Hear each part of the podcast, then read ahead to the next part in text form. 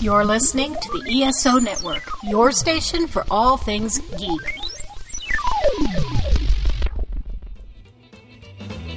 Welcome to Earth Station One, a weekly podcast dedicated to all things sci fi, fantasy, and much, much more.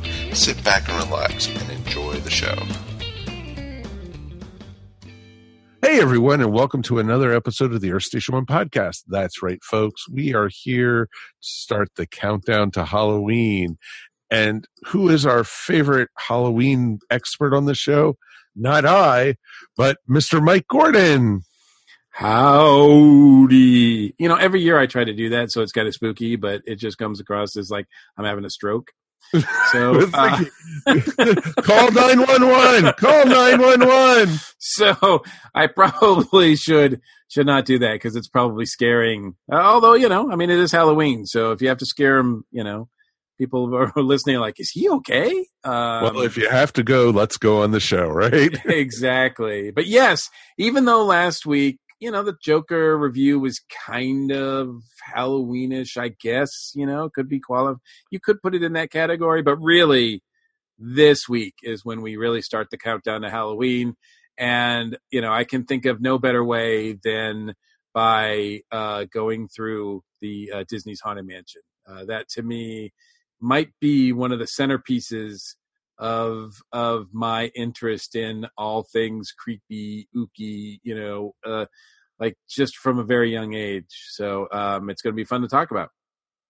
Kind of spooky and kind of oogie, you know, and totally that, groovy, man. That that yeah, that's a that's a different that's a different uh, song there. No, I know but it's kind of cool though. It's going to be really fun. You've got some great shows lined up this season, and I'm really looking forward to being part of it. And we definitely would love to hear from you guys to be part of it. Please write us at earthstation1 at esonetwork.com. We definitely, you know, want to hear from you. And if you want, we don't have a phone number anymore, but if you want, you can send us MP3s of, you know, any kind of messages you want to say, any Halloween memories or thoughts. Please write us at, you know, like we said, at our station one at esonetwork.com. Attach the MP3 and we'll play it up on the air. It's pretty darn awesome of course, you know, we have, you know, our social media where you could find Earth Station One everywhere. You can find us up on Facebook. You can find us up on Twitter, and you know, ESO Network itself is everywhere. Also, we also have an Instagram, so it's pretty cool where you can find you know ESO and Earth Station One and all the other shows. But you know, you also a lot of people don't know that there is now an ESO Network feed where you can find all of your shows You can find them all under the ESO network. Just do a search for it. It's pretty darn awesome. Also, before we go any further, we want to say a big thank you to all our patrons. For, without you guys, we wouldn't be doing this right now. We'd probably just be sitting in a room without the lights on or anything, just talking to each other because, you know, it's because of you guys at home. It helps, you know, help with our servers, helps with our, you know, hosting, and helps with, you know, all this kind of cool stuff that we have planned for you guys. And we do got some big plans being made, and we're going to talk about it later in the show, uh, retaining to some big events for Earth Station One. But you know, just wanted to big uh, give a big shout out to our patrons, and you too could become a patron for as little as twenty five cents a week. Not too shabby. For a dollar a month, you could be part of the in crowd. All you have to do is go to patreon.com slash ESO network pretty darn easy. With that being said, let's see what we got for this week's rants and raves. Mr. Mike, what do you got for us? Well, um, you know, I, we've talked about our favorite, you know, holiday specials, Halloween specials. We've talked about our favorite horror movies or spooky movies that we like this time of year. We've talked about a lot of different kind of things, but one thing I don't think we've uh, ever really discussed is um, our favorite creepy or you know horror, if you will, um, artists. Um, you know, certainly, Mike. I know that you're you don't embrace Halloween as much as say you know I do, but I know that you like a good uh, you know spooky story. Uh, I mean, you used to read a lot of Vertigo titles for for you know a while. So, um, and there's so many great particularly comic artists, but this could open up to all different artists as well.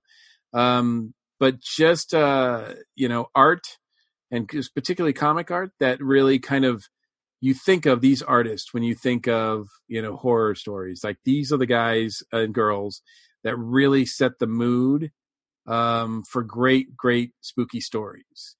oh, sure. Um, I, I think you know to start with, um, I'm just going to put. I think the master, in my opinion, the master of it was Bernie Wrightson. Oh, of course, that was number one on my list. Yeah, we've devoted. Did we devote a show to him? Oh, we sure as heck did. Yeah, I thought so because. Uh, um, but that man, that artist, is like really set the the bar when it comes to setting a mood, uh, a creepy, dark mood for uh, a story, and it always served the story. It was never frivolous. Um, whether it was his work on um, the Frankenstein adaptations that he did, or Swamp Thing, or uh, some of the some of the um, I think he did uh, some work on uh, some vampire books. Um, you know, he, he, like, and just some of his Batman work, some just you know some of his other work that are just uh, very, very, very creepy. Um, but in a in a in a way that you can't you, you don't turn away from. Instead, it draws your eye in. That you just can't look away because it's so it's so beautifully depicted. Oh, very much so. His work is so detailed, and you know, coming to mind is his. Well, I think of his Frankenstein that he Oh, did, yes. and then also, of course, his uh, Swamp Thing Mm-hmm. was It's just breathtaking to think about. But all his other work, Bernie just did some stunning work, and not just for the big titles like DC and Marvel. He did, you know, some a lot of independent or self-published. Mm-hmm. it's just Bernie. When I think of Halloween and horror stories, you know, it doesn't get much, you know, scarier than that.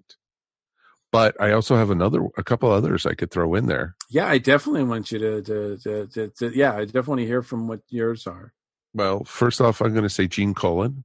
Oh, Gene Colan, the guy who pretty much like to me, I can't think of Tomb of Dracula, that run on that Marvel book without thinking of Gene Colan. Uh, sometimes I don't think he, you know, was serviced well by a great inker. But No. uh, I, that's why I really love and a colorist. is really hard to find a, a great colorist for for him. But that's why I really like the um, the essentials, the Marvel essentials that they do. Oh, his black and white stuff is just awesome. because they they they take the color out and those Tomb of Draculas are just perfect in black and white. hmm And he created, helped create Blade, Mm, yep, who's going to be popping back up in the MCU very soon. yep. And he also you know did a lot he did some you know mainstream stuff. He did some spider-man and fantastic four a lot of doctor strange too. Mm-hmm. and everything. So but also you know gene also you know did some uh tried to recapture some of the magic he did with dracula in dc he did a uh comic called the night force which was pretty awesome too. Yeah, yeah, absolutely. So yeah, if you ever get a see, chance to see Gene Colan, um, also let's throw into this category Kelly Jones. Yes, good call there.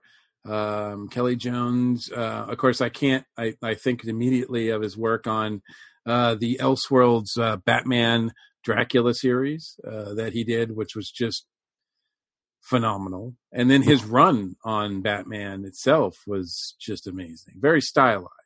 Oh, his work always is stylized. Whatever you see him do, and you know he's done so much of, you know, into the horror gothic type stuff. It's just, it is just amazing when you see some of the, you know, the scary amounts of things that he's that he's done. uh, pun intended. hmm Of course, it is completely intended, but also I'm going to throw another one that you know took me as a kid, and you're going to be surprised by this one. Neal Adams. Okay. All right. I could see that actually. I mean, his work on Batman alone is, and, and Deadman is Hmm. is very uh, creepy. Uh, very much sets a mood, a dark mood of that book. Um, but is there something else that you're thinking of? No, one of the first works I saw of Neal Adams was a Batman Halloween story that he did Mm. with him and Denny O'Neil. And it's a story about uh, Batman going to up to Vermont to the Halloween celebration they do up there. And him having to, someone was dressed up as the Grim Reaper. And it was, you know, killing people with a sickle. And it was just amazing seeing his version of the of that. It's you could see posters of this nowadays and it it just really struck me as you know that's a Halloween you know pose and everything, and it always stuck with me that way. To uh, well, speaking of uh, Batman and um, holiday uh, Halloween uh, stories, I mean, you have to put Tim Sale in the mix. Oh God, Uh, yes, those uh, those those Legends of the Dark Knight Halloween specials became so big and popular that they were led to the the the um, the actual series, um, which was um, uh, what was it? Dark Halloween? No, was it Long Halloween. Long Halloween? Thank you. Yeah. and then uh, and then uh, of course um, I think the the follow up with that was was Dark Victory, but yeah, I mean he's got uh, those those books are dark, and I you know I I've I follow Tim Sale. I mean I've I've loved a lot of his stuff that he did with like Grendel, um, but uh, yeah, he's I don't know if he's actually and correct me if you know this, but I don't know if he's actually done a a horror book I don't think so. but uh yeah he's he's one that i put up there and uh another one who's uh, a lot more modern that i almost instantly think of now when i think of uh, horror books is mike mignola Oh, of course. You know, Hellboy all the way. Or hellboy but even before i before he created hellboy his his books just had this like really dark ink uh like darkness to that that just was had this goth feel to it right hmm Well, of course, definitely. And his work is like no one else's. His it was original. It was just like the way it was. It wasn't cartoony, but it wasn't crisp and clean either, which was really awesome. Yeah, yeah, and it was unique. I mean, I'm sure you can, you know, tie it to a lot of different, um, you know, a lot of different influences. But I, when I saw Mike Mignola's work, I'd never seen anything like it. And you know, not only his work on Batman, but when he did the uh, adaptation for Topps of the uh, Francis Ford Coppola Dracula book uh, series, that was it was just a perfect perfect storm. Mhm. Um, Did a novel that he did illustrations for called Baltimore. Right, right. He uh, uh, and he's created this, you know, as a writer and artist creator. He's created uh, one of the most uh, perfect horror superheroes, if you will, uh, maybe of all time, which is Hellboy, and that cast of characters, including Abe Sapien and such. Uh, Mhm. He recently he recently was inducted into the Harvey Hall of Fame, and man, I can't think of too many people who would be, you know, um, like that should more worthy of that award because he he's an amazing artist, and uh, I you know I, I'm glad that. Uh, I think Dark Horse likes to put out something from him from him every Halloween, just a short story or whatever, and I always grab those because Oh, sure. they are worth a read for sure. Okay. What about uh, Tony Moore and Charlie Adlard? Yeah, absolutely. If we, you know, I mean, we're talking zombies, right? Yeah. I mean, those Walking Dead. guys, yeah, uh, those guys. I mean, Tony Moore set the tone uh, with the first story arc, and then Charlie rode with it for a hundred and some issues down, like until it until the end. Oh yeah, all the way to the end. And I liked uh, Charlie Adlard was when I first noticed him when he was doing tops comics for X Files. And he was so perfect for that book because it was just the the right amount of spookiness that the X Files on the show had when it was starting out and really amazing. Um, that he brought to the books as well, and to see him then, you know, uh, get the uh, get the Walking Dead nod, it was just, you know, I mean, I don't know what he's got planned next, but I I can't wait. No, exactly. It's going to be very interesting. And for him to cut it off like he did and finish the story, it was just awesome. Yes. Yeah. Um, yeah. I mean, I know that, uh, I know that, uh, he had, you know, he and, and Kirkman, uh, got a lot of flack for the way they ended it, but I, I think after reading it, uh, I think, uh, everybody will agree that that's, that was the right the right thing. so Oh yeah. um you know, and I know we've talked about some other, you know, famous ones. Uh, certainly, um, uh, Edward Gorey, um, Charles Addams. Uh, Oh, those guys, so. yeah, those guys ha- were able to uh, to give us some dark imagery. That uh, both of them, not only dark imagery, and uh, you know, I think that we're going to talk about this a little bit later with Haunted Mansion. But there's a darkness to it, but there's also a level of fun to it, which I think I enjoy about those as well. Oh God, yes. But you know, another one we have to bring up, and we've brought him up on the show in the past, is Francisco Francavilla.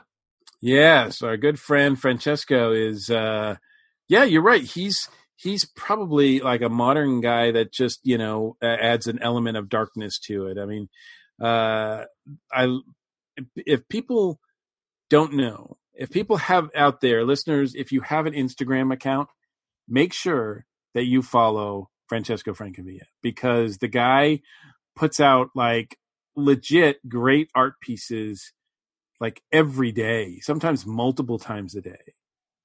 And uh you know, it just um and he never ceases to amaze. He kind of just churns this stuff out on a what he does like on a uh, as a little sketch that he'll do like, you know, watching TV or whatever. I'm like just just amazed by. So um Oh yeah, and look at his stuff he did with the Afterlife with Archie. Yeah, absolutely. Which I wish that I don't, you know, I wish that title would come back at some point. I mean, it's been Mhm. a long time. Oh yeah, So, it's um, pretty, it's pretty awesome though. yeah, I, uh, I definitely think that there's, you know, obviously some that we are, uh, gonna leave out because there's just so many. Uh, obviously those are the ones that immediately come to mind. But I certainly would love to, you know, put it to, uh, you know, our, our wonderful listeners out there. Uh, certainly once we post this show, feel free to comment and tell us about some of your favorite uh, artists that uh, inspire you or bring to life the Halloween spirit to you this time of year because there's just there's so many great artists and I love giving artists, especially ones that are not well known, uh, independent artists. Um, I love giving them the spotlight, and uh, I guess that's a pretty good transition, Mike, because I think we're about to do that um, pretty soon here. Oh yes, we are. Yes, yes, we are. That's pretty awesome though. That's a great transition. And we definitely would love to hear from you guys. Please write us at earthstation1 at esonetwork.com. Be great to do that. Let's take a quick break and we'll be back in a moment with the Geek Seat.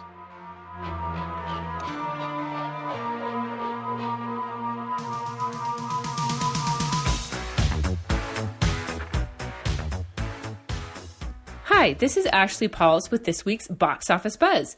We've got a couple big sequels coming out in theaters this weekend, the first of which is Maleficent, Mistress of Evil. Now, by and large, I've enjoyed pretty much all of the Disney live action remakes, including the first Melissa- Maleficent movie, starring Angelina Jolie as the famous fairy tale villain. One of the things I really enjoyed about the original Maleficent is that it veered farther from the source material than some of these other Disney live action remakes, and it really made repainted Maleficent as more of a misunderstood anti hero than the villain we're used to seeing from the cartoon version of this story. It's been quite a while since the first one, so I'm kind of surprised that they've waited until now to do the sequel.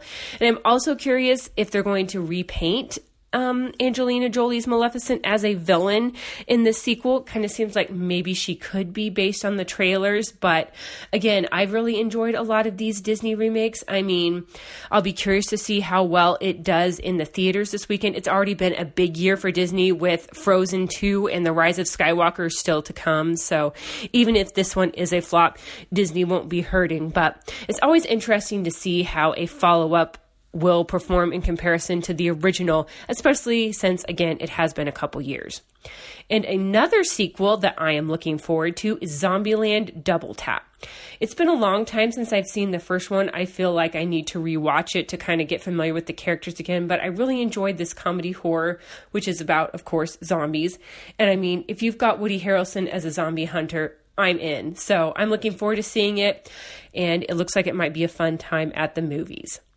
Finally, on DVD this week, we have the horror film Crawl, which is about killer alligators if you're looking for something scary to watch as we get closer to Halloween. And that's it for this week's Box Office Buzz. If you're looking for more entertainment related content, be sure to check out my blog, boxofficebuzzab.wordpress.com. Ladies and gentlemen, put your hands together for the comedy stylings of Hugh for the Borg Collective. When I was part of the Borg Collective, my Borg wife was so fat, when she sat around the collective, uh, she sat around the collective. The Monster Sci Fi Show is part of the ESO network. It's sci fi from a certain point of view. Hey everyone, welcome back to Earth Station One. Now it's time for our Geek Seat segment. Let's welcome Salena Balls to the show. Welcome. Thank you. Thank you for having me. Thank you for joining us, um, especially in our countdown to Halloween episodes. For those people who may not be familiar with you and your artwork and such, uh, tell us a little bit about yourself.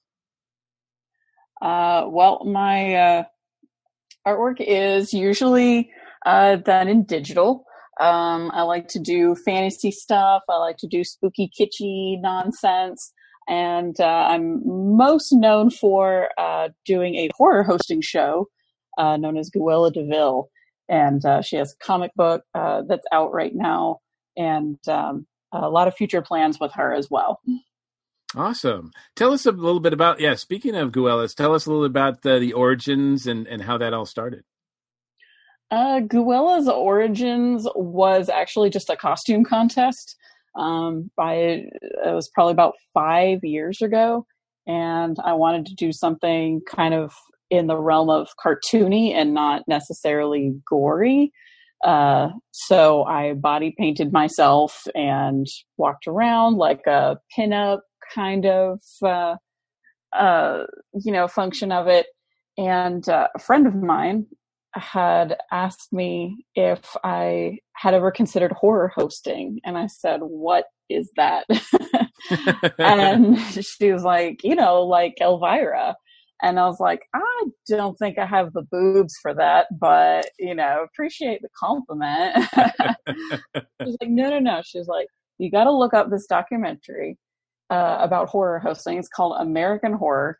Look it up and watch it and she's like i swear like you're gonna want to make your own public broadcasting like horror hosting show when you're done. And sure enough yeah she knew me so and i did. I i jumped into it hook line and sinker. I uh, painted myself up. It was an hour and a half of body paint. You can kind of see the evolution uh, throughout the years of how she changed and uh, how i got a little bit better.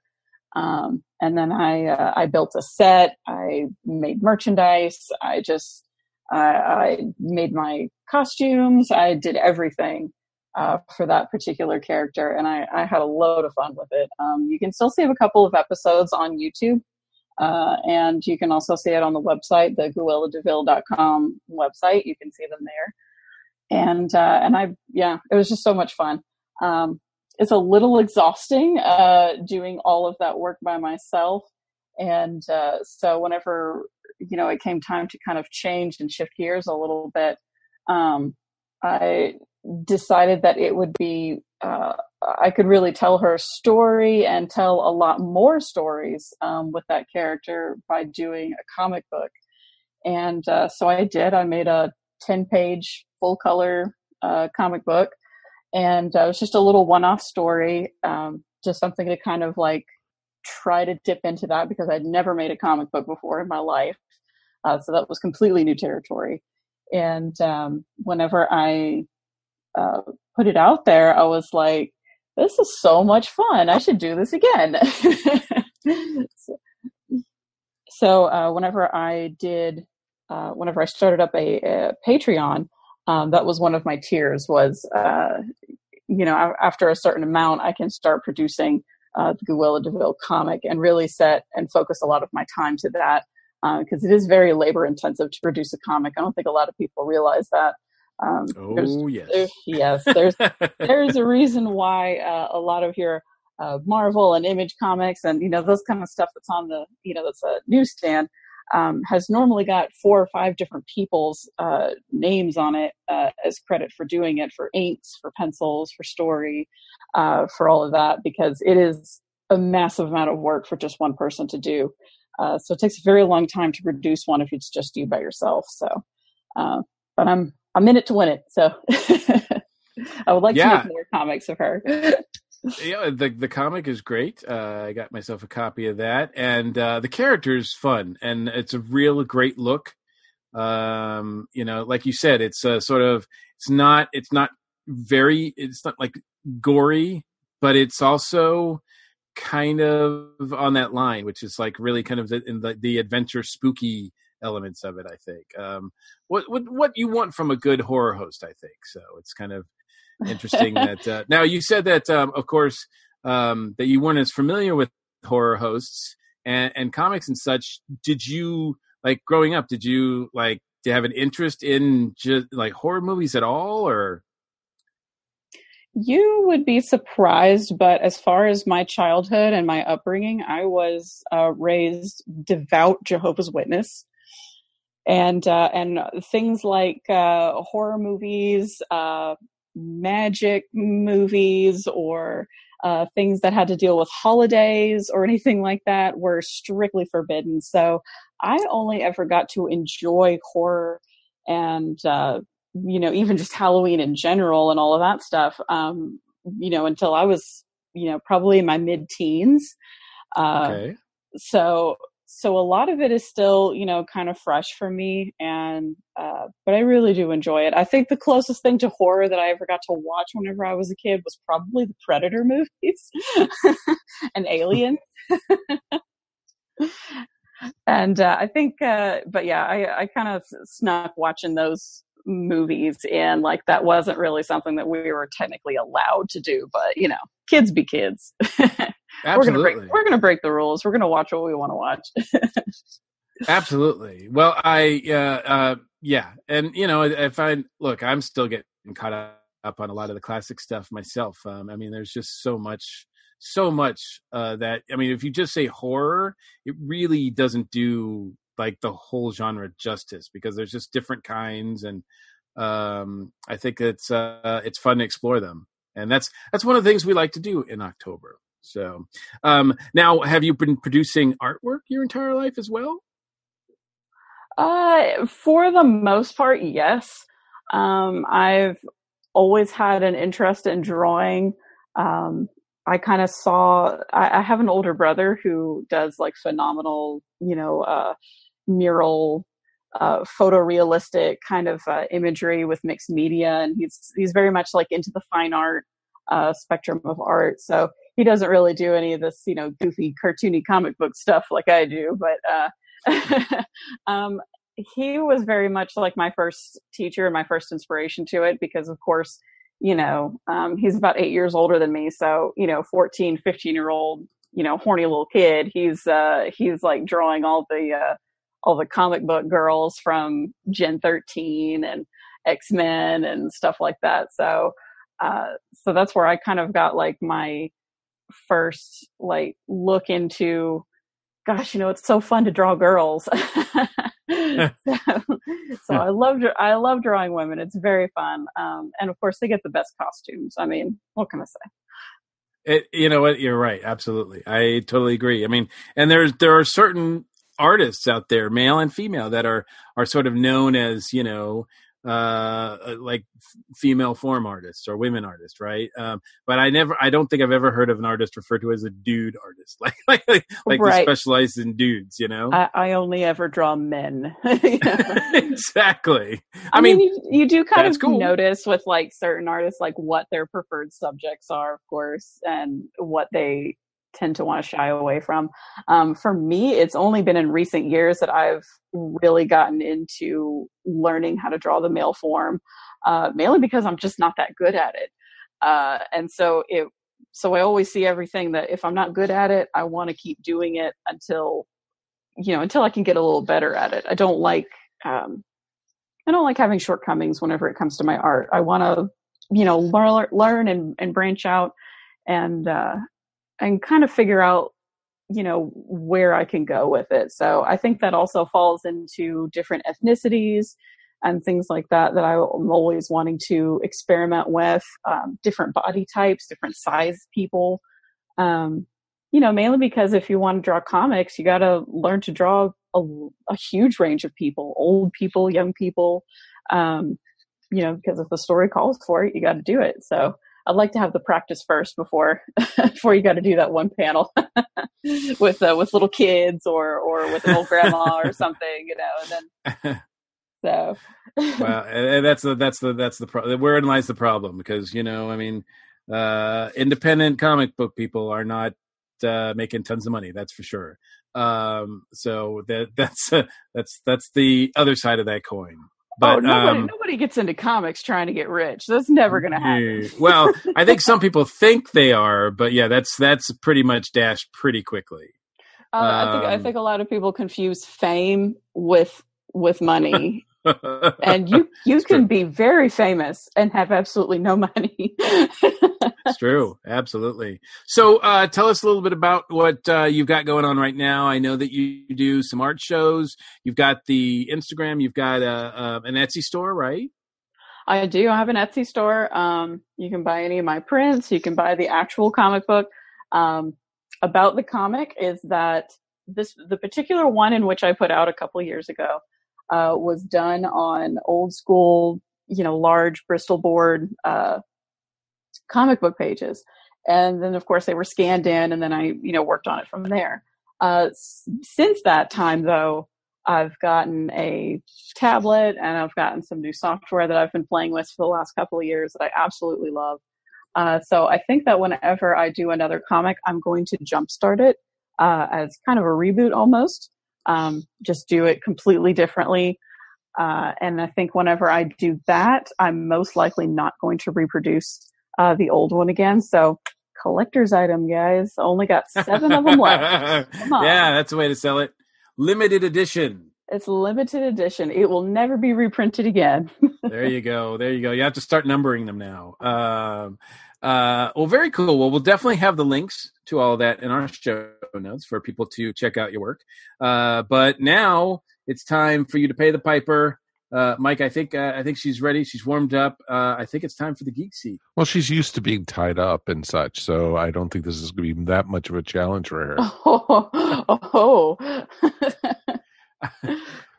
So, are you ready? I, I, yeah, yeah. Let's do it. she was almost I- speechless I- there for a second.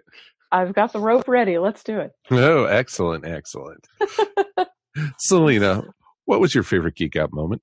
Uh, gosh, what constitutes as a geek? As a geek, this is my. Is, You eh, you could be, as we say most to pe- most people who are on this segment, you could be a geek about anything. You could be a geek about music. You could be a geek about horror. You could be a geek about TV, art, you know, sports, whatever. It's really whatever you're passionate. Exactly. About. Whatever you're most passionate about, that's what you geek out. you know, basically, geek is another word for passion okay. in this case.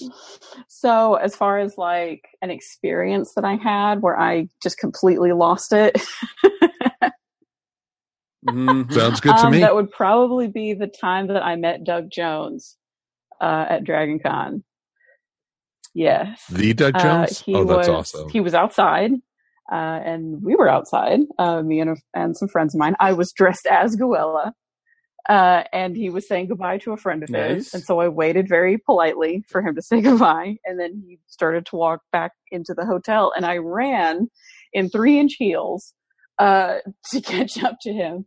And I, and I tapped him on the shoulder and I was like, are you Doug Jones? And he's like, I am. and I, and I, and I, I don't know how it happened, but he, but my hands were in his and I was just jumping up and down telling him how much I loved him so much.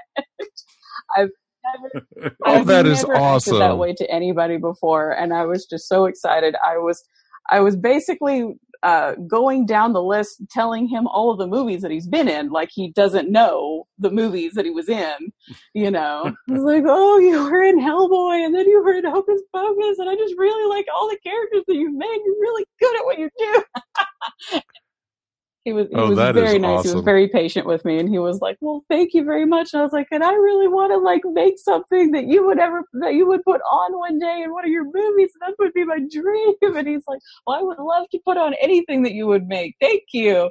And so, yeah, he was he was very nice about the whole the whole experience. So you're basically gushing at each other. That is awesome. Yes, I, I'm very grateful that a photo exists of that moment of me just absolutely elated to be to be interacting with Doug Jones. So it was great. That's It's a great geek out moment. That's awesome. That is awesome. I hate to say this, but let's look at the flip side of that. What was your most disappointing geek out moment? My most disappointing geek out moment. Hmm. Uh, well, I, I don't think that I've had any uh, any negative experiences with with anybody famous, at least not on my end. they might they might have seen me as you know, oh God, here she comes. You know, um, I would say disappointing geek out moment. Hmm. We might have to come back to that question. Let me think about it a little bit. Sure. Oh, it's always good. What geeks you out the most? Uh, I'm going to say something that probably makes me instantly happy is anything to do with puppetry or or cl- or nice. claymation or animation of some kind. I I absolutely am just such a huge fan of it. I don't know how to do any of that at all. And so I get to enjoy it purely as an as an outsider looking at as this beautiful piece of art. So anything with puppetry, Jim Henson Company doing all of the fantastic stuff that they're doing right now is amazing. Um, animation, I mean, I, I just absolutely love anything with Hayao Miyazaki uh, that he Oh, that he produces. just such beautiful work. Totally makes sense to me. Yeah, you got great taste. Just say it Thank you. What turns your geek off? Um, I'm gonna say probably people that care more about stats than they do story when it comes to the deep when it comes to Dungeons and Dragons. People feel like they want to play the game to win, and I don't think, and I think that everybody's already winning if you're having a good time. And Mhm, so- exactly. I, I don't see the point in wanting to argue over stats whenever it doesn't matter. Just make any character you want and just make it happen. It's going to be fun regardless. Who who needs to win at D and D? We're all winners. hmm You're all living a fantasy right there. Yeah. Totally cool. What fictional character would you like to meet the most? Fictional character. Um I actually I I'm gonna go like way out on a on a limb on this one. I'm gonna say Q from Star Trek series. Oh, wow. I I I've lo- I've always loved the concept of his character. He can make and create anything he could possibly want or desire. And yet he still decides to screw around with Jean-Luc Picard and just and just be annoying. Like the I I I find his um I guess his uh trickster nature to be very interesting. Sure. No, that's really good, actually. I like that a lot. What fictional character would you like to meet the least? Oh, I'm gonna go with probably somebody, probably a character that scared me a lot, uh, and that would probably be Pyramid Head uh, from the Silent Hill video game series. Oh, wow. Uh, he he scared me a lot, and I and I think it's because his um, not necessarily he's not necessarily like scary looking. Of course, I've seen a lot more scary looking characters than him, um, but I think it's because of his interaction with you as the player. Uh, sometimes he doesn't care that you're around at all, and then sometimes he is in a hundred percent hot pursuit of you, and nothing else matters. And I think it's that unpredictableness that puts me on high anxiety. And so I think that I think I would least like to interact with him because there's no way that you can talk yourself out of whatever he wants to do. And I think that that scares me the most. No, totally makes sense to me. Yeah, I could see that. What is your favorite geek word, phrase, quote, or pose? Oh gosh. You might have to elaborate on that one, like just from anything? Like a From favorite any, quote? anything. Like, you know, some people might say, may the force be with you, or live long and prosper, or get the hell off my lawn, you know, you know, stuff like that. Hi- hippity hoppity, get off my property. Exactly. There you go. I yeah, I I have no. There's so much cool quotes and things like that. I that that would be such a hard one to try to narrow it down. Um, yeah. Oh my gosh, that is that is hard. See, I told you this is not going to be easier, and they're still going to get harder as they go along. All right, Salena, what is your ideal geek occupation? Hmm. Make comic books for a living. Okay. it's it's the make living part. That's Yeah. yes, it needs it needs to make a living. People, Patreon, Yes. give me two dollars a month, and that's all I need. So two dollars straight. That's it. Yeah, All just two dollars. I'll live on water, bread, and rice for the rest of my life. I'm fine. Wow. I want to know where you could get bread and rice for that cheap. Cool. you you grow it yourself, and after 20 years, you finally get some kickback. What geek occupation would you like not like to do though? um, probably manage a GameStop. Okay. That's probably gonna be uh, that. I mean, it is an occupation within the geek realm, and I'm probably gonna say that probably the worst thing I could think of is retail, but with the gloss of games over top of it. Uh, yeah. Getting the gamers coming. How much could I get for this? And it's like it's all chewed up. Uh, it's a collector's item, man. I kind had yeah, that. As it, it- I'm like, yeah, it still smells like cat pee, so no. exactly. I, I used to have that come when I had my comic shop. Can I get anything for this? It's like you, You just can- bought it 15 minutes ago. No, you say you can get out of my store. that's a good way to do it too. All right, Salena, are you ready for your final question in the geek seat? yeah, let's do it. All right, this is for all the marbles. So, what is your ultimate geek fantasy? Oh my. Uh, Remember, Well- we are somewhat family friendly on the show. uh, you know, you gotta you gotta tell me that first, okay, before the interview. Uh, all right, let's see here. Ultimate geek fantasy. Uh, one where I'm making a living, doing what I love, making art for people that they all like. That'd be great. Um, yeah, I, gosh, you know what? Uh, I think that my ultimate fantasy is to live in a world where I get a new game series of Grim Fandango. oh, I think that's probably going to be uh, that would probably be my ultimate fantasy. If they were like, "Hey, we got the rights from LucasArts and we are going to produce a brand new Grim Fandango video game." I would absolutely be fine with dying the day after I played it. okay, wow.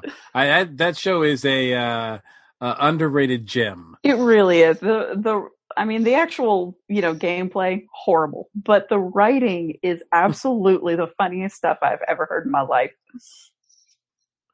Yeah, and the visuals are fantastic. The world that they create. Yeah, just just the concept of you're a grim reaper and grim Re- and reaping is just so bureaucratic and terrible. it's just it's so much fun though. I absolutely love it. I love the you know the Mexican imagery of you know the Day of the Dead is so fun. No, totally understandable. That's very cool, though. Well, Salena, I got some great news for you. Okay. You've made it through the Geek Seat. Congratulations! Uh, Whee! Woo! Doesn't mean doesn't mean we're untying you or anything. Oh, but, oh well, No. is, is I guess that's my prize is to not be untied. well, yes, to some people that is a reward. So there you go. Sure. So, Mr. Mike Gordon, tell the young lady what she's won. You have won a lifetime subscription to the ESO network, a value easily worth $20.06. Oh, nice. Well, buy me an ice cream. Well, there we go. I was going to say, that could put you up in rice and, and bread for a long time. Yeah. Just just donate that right to my PayPal, and we're good. Will do. Okay, well, it's been great having you join us on the station. Once again, where can people find you online? Uh, you can find me on Etsy. You can find me on Patreon, and you can also find me on Instagram. All of that under Briar Crow Art. Awesome. And like I said, we will have links to uh, both of those in our show notes so that people can find you and hopefully pay you with more than just rights. Yay, that'd be great. Thank you so much for having me. It was so much fun. Absolutely. Thanks for joining us. All right, I'll see you guys later.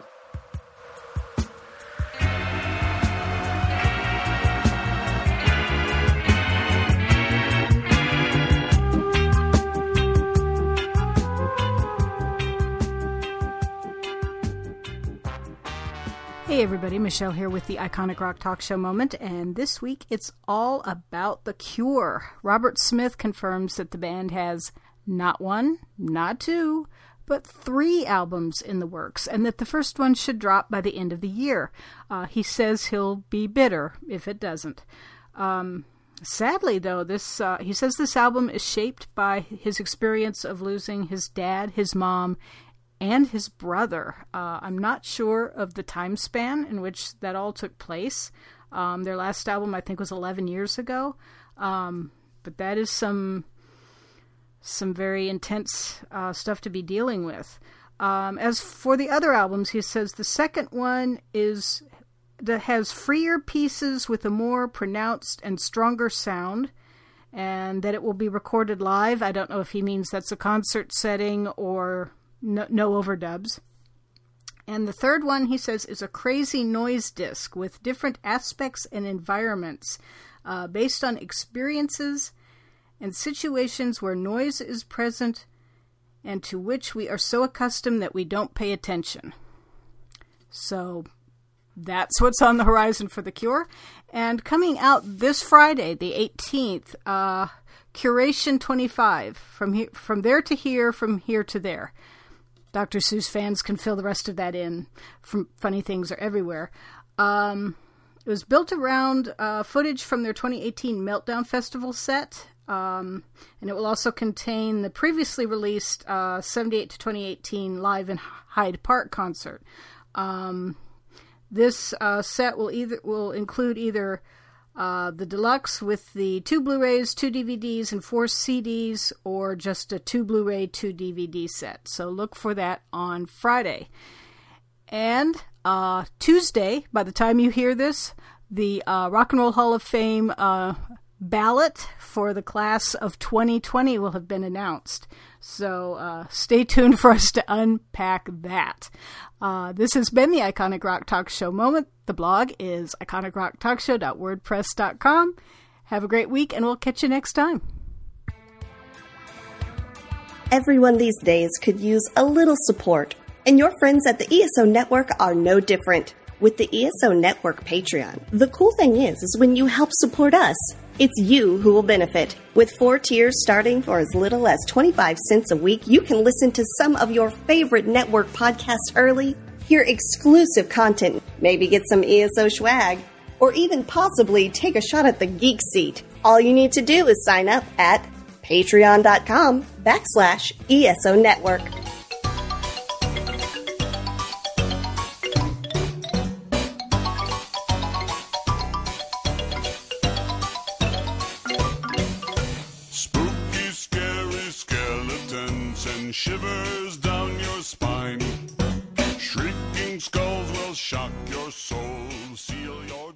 Now for our first real segment on the countdown to Halloween.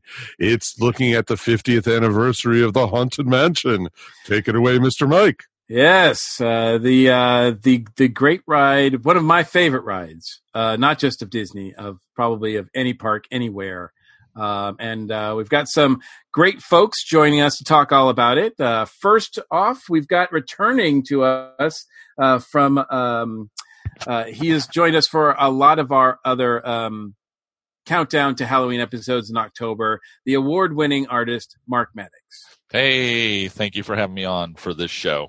I really appreciate it. No, I mean, I just, it's a, this is a great subject. This is a great subject.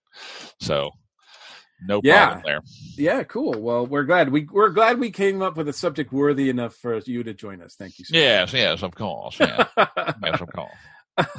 and uh, we also have joining with uh, again from after a long absence, Rita De La Torre is here. Hello, everybody. Howdy. How are you? Well, thank you for inviting me to talk Haunted Mansion. I would have been offended if you didn't. Well, yeah, I mean, you know, when you show up at Dragon Con with a car that has a haunted mansion pattern all over it in the parade, it's kind of just sending me a message that just screaming, Mike, you got to have me on the show. Yeah. At least that's the message I took. Yeah. Yeah. Yeah. Rita Rita would appreciate the fact that we have haunted mansion shower curtains, haunted mansion coffee cup set, haunted mansion. I should have put the I should have wrapped the blanket around me tonight. I mean, we just got we've got the haunted mansion entrance sign out here in the foyer. Uh, yeah, we we love it. So cool. Well, you know, it's so it's so amazing. I mean, Disney is not really known for marketing things that well, so it's amazing that there's that many products for you guys to to en- enjoy. Yeah, but there didn't always. Uh, no, it's no. That's you're right. It- it- it- the haunted mansion is tough. It, it is. It's it's always been the most iconic attraction in Disneyland in the Magic Kingdom. Uh, it's always been and always will be my favorite ride since I was a child. And the fact that they only came up with the Memento Mori shop and you know this really amazing line of products that have only come out in the last few years, I'm like, we've been waiting lifetimes for this stuff. Yeah, yeah, I agree. that's true.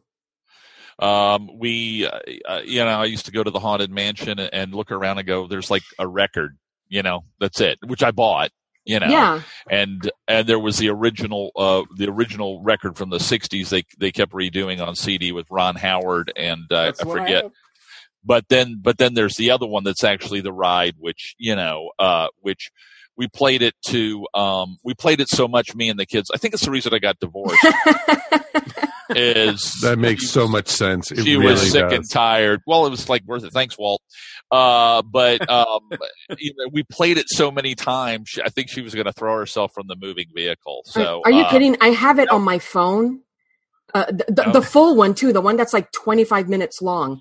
I Yeah, listen yeah. to it while I'm in the car. I listen to it while I'm at work. And, and I love it because it helps me to de-stress a little bit and relax. Yeah, it's great. It's it's it's perfect. Let's uh let's go back and, and talk about our first experiences or our earliest experiences with uh the Disney attraction.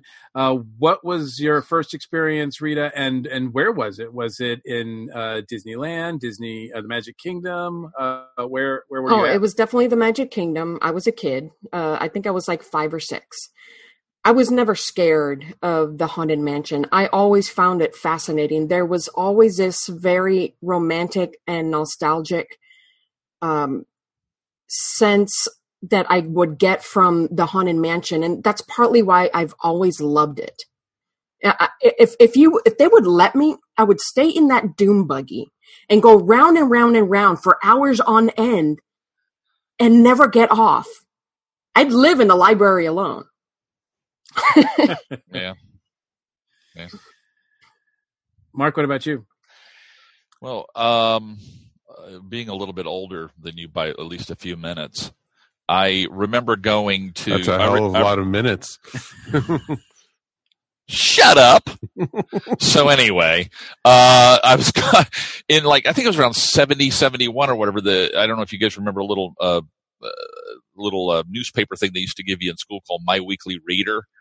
But they did. They would always have different articles and stuff on it, and one of them was the cre- that the fact that Disney World was officially opening and all that you'd see that and then you'd see uh, you know a disney episode wonderful world of disney where they would talk about the attractions and them building the robots and stuff and you were like this is insane that this actually exists i mean it was like you know, it was like pre Westworld sort of like, you know, at least, you know, Yul Brynner wasn't shooting at you or anything like that, but it was, it was almost like it. It was the, the same kind of thing. And so, I got to see it in uh, the winter of 1974.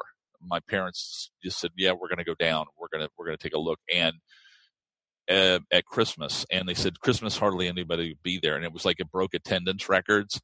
But we went, and it was just amazing how perfect a ride it was. It's amazing to me how perfect a ride it is still. There have been nights we've gone down there and oh fireworks are starting so people are getting off the ride and i'm like the hell with that and just get on the ride and ride it like six times and just never get tired of it. It's it's amazing. Matter of fact i was telling linda recently we got to get back down there so i can get on that ride again. Mike what about you? Well i was lucky because you know my parents took me to disney i think the first time it's probably like 10 or 11 now, and Disney World, Disneyland? Disney World. I didn't make it to Disneyland until I was well into my 20s. Okay. So Disney World was my first experience with it. And to say I was scared of haunted houses before this is an understatement. And I was just like, oh, I don't know if I want to do this. I don't know if I really, you know, and my dad was like, dude, it's Disney. They're not going to scare you that much, you know, type thing. And so trepidantly, I went in and I had a blast. I had a ball. And since then, I've not been scared of one haunted house since. and it was just, you know, it opened my eyes to it. And it was just amazing. I just had, you know, Disney was just, you know, the Haunted Mansion from walking into the hall and the floor lowering you and the portraits you know basically it, it, just shows you what you're in store for. And it is a frightful fun of half hour 25 minutes that you're got to keep on doing and doing and doing because you're going to see something new every single time. Oh yeah i mean there's 999 uh haunts that you have to like try to check off right like exactly them all right I don't recall how old I was uh, when we first went to Disney World. I've only been to Disney World. I've never been to Disneyland, so I've never seen the first original uh, Haunted Mansion. Uh, but uh, we went to Magic Kingdom a few times when I was young, very young. Uh, so probably around the same time, Mark, that you did, like around 74, 75 was probably my first time. Cause I know that I, I, I could barely walk. Um, uh, I know that I was still in the age where I was crawling, um, even though my parents didn't like me crawling. Yeah. Um, Franklin will do that. Yeah. Yeah, exactly. That was yeah, that was just last year. Um, but uh, uh, um, but all the time, whenever we went to Magic Kingdom, my favorite corridor was that strip from Adventureland to um, now Haunted Mansion is technically in the same area that uh, the Hall of Presidents is, right? It's in um, what is yeah, it what's called? The, what's the name of that section? I forget. Is it uh, New Orleans Square? It's a um, well in, in Magic Liberty Kingdom, Square, it's Liberty right. Square. It's so it's not really, yeah, yeah it's not mm-hmm. really an Adventureland or per se, but but there's that like there's like you can actually take a path from from Adventureland where the Enchanted Tiki Room is, and then you pass by Pirates of the Caribbean and then there's Haunted Mansion. So there's a strip that's like that is my favorite like tri- that's the trinity for me of of Disney rides and just rides in general. Like I could stay on on that though that strip of land for like you know the rest of my days. Yeah. Um, I'm the same way too. It's Tiki Room, Jungle Cruise, Yeah, Pirates, Jungle and Cruise Haunted is right up there too for me, but not. I mean, it's it's yeah, it's it's down further than the other three for me, and they're all a perfectly a magical experience, exactly what Disney's known for. Like Mike said, uh, I was not a big fan of haunts. Like you know, um, you know, the uh, in particular in Massachusetts, we had this carnival, Whalom Park area that had this rickety haunted area that was just all dark and you know like fluorescent stuff would come at you and you know they'd have like little skeletons and stuff like that and it was you know it was really hokey but for a kid just was unnerving and Yeah. i just never cared for that sort of thing at all Yeah. but haunted mansion is different it's not your typical kind of haunt even to this day you know like where you know disney and, and especially universal has those massively complex haunts that but that's a different experience than i think what haunted mansion tries to do and i think now you guys might have to like inform me a little bit because with the development of this it originally was supposed to be like your typical carnival or park walking walk through haunted ride right? And then it kind of evolved over the years? Well, I mean, I think that they, uh, when they started it off, the original intent was a little more sadistic, something about a sea captain whose wife had bumped him off or something. And, uh, you know, I don't remember the whole story, but it was in development and, and got passed around from person to person, different creatives. Uh, and I think they uh, just refined it to a point where, I mean, I don't say, I don't think this ride is scary at all. I mean, I remember I took my daughter on it when she was pretty little, and when she heard that a ghost was going to follow you home, she screamed. And I'm like, no, they're just, it's, it's not true, sweetheart. It, it didn't mean it. But, you know, but uh, it, it's, it's got that Disney feel to it. It's the same stuff you see with their animation, you know, uh, stuff that was going on at the time, like the Aristocats and the Jungle Book. It had that style to it. It's not really meant to scare you, but it's very moody. It's very spooky and creepy, but not really fearful. It, it doesn't have any sadism to it, like like uh, a lot of like we went to a. I remember hell when Nixon was getting elected, and we went to a darn uh, uh, a ride at the State Fair in Raleigh, North Carolina. It was like guys with axes, you know, swinging the axe at you. It was so poorly run though, like the guy's axe had fallen off, and my friend stood up and like the hand was out there exposed. He goes, "Oh hi, how are you?" I mean, it was just or screaming stuff, you know, like you said, coming at you, and there's a little bit more of a sadistic edge to those. D- Uh, Haunted Mansion doesn't have that to me. It's all it, it can give you some creepy ideas, like the guy who's in the uh, in the uh, coffin saying, "Let me out, let me out." I mean, it's a spooky idea, but it's not to the point where you're repulsed. You know what I mean? Yeah, no, absolutely. Oh, very much so because Well, it's it- like they lighten it right away with the hitchhikers. Yes. you know, as your guides, and Yes. to make it not so scary for younger kids. Right. And so it, you know, that sets the mood right there. Yeah. In in fact, I think the only true part of the ride that may scare the kids is right at the beginning when you're in the stretching room and the lights go out and you hear the scream. You know, once in a blue moon, I'll see a kid go, ah, no, I don't like this. I, I But got actually uh, this was in college.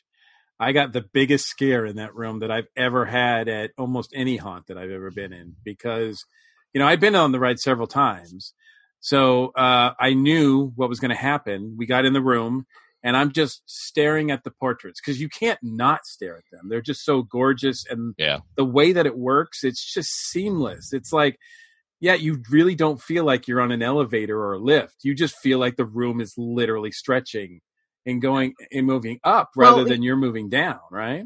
Exactly. Here's a little, um, here's a little uh, haunted mansion uh, fact, by the way. It's not an elevator in the Magic Kingdom. It is in Disneyland, Okay. though. Right. Okay. Yeah, in, in in Disneyland, because they did not have enough room to expand on the surface, they actually built the ride underground, which is why it's an elevator. But in Magic Kingdom, you know, they had all the land they could possibly want, so the stre- the walls actually do climb up, Yeah, and that's it's a not good point. That's a good point. Um, uh, just to finish up real quick. So, um, so I'm staring at these these beautiful portraits stretching, the effects and everything. I'm taking it all in. Unbeknownst to me, one of the cast members is positioned herself right in front of me and is staring directly at my face. I don't see her because I'm too busy looking up.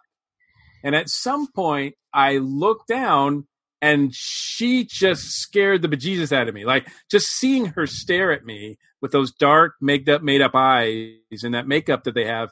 I just, I just, I, I was like, ah! And then she was perfect. All she did was she just gave a little chuckle, turned around and ran off, like walked off. And it was just like, like her job was done. Yeah, she did her job. exactly.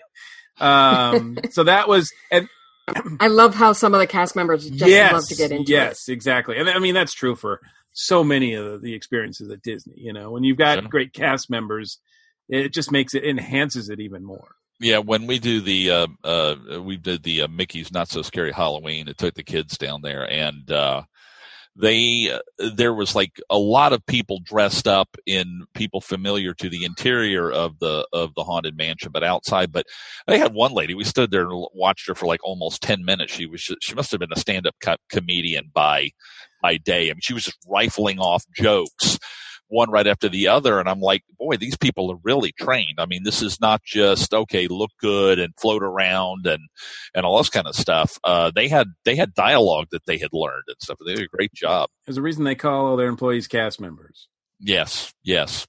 um, which I applied to once, but uh, I did not. Yeah. But the, they, yeah, that was your training when they scared you. Say that means he lost out. Exactly. Yeah. Get him Yeah. out of here. Get him out. I, I failed.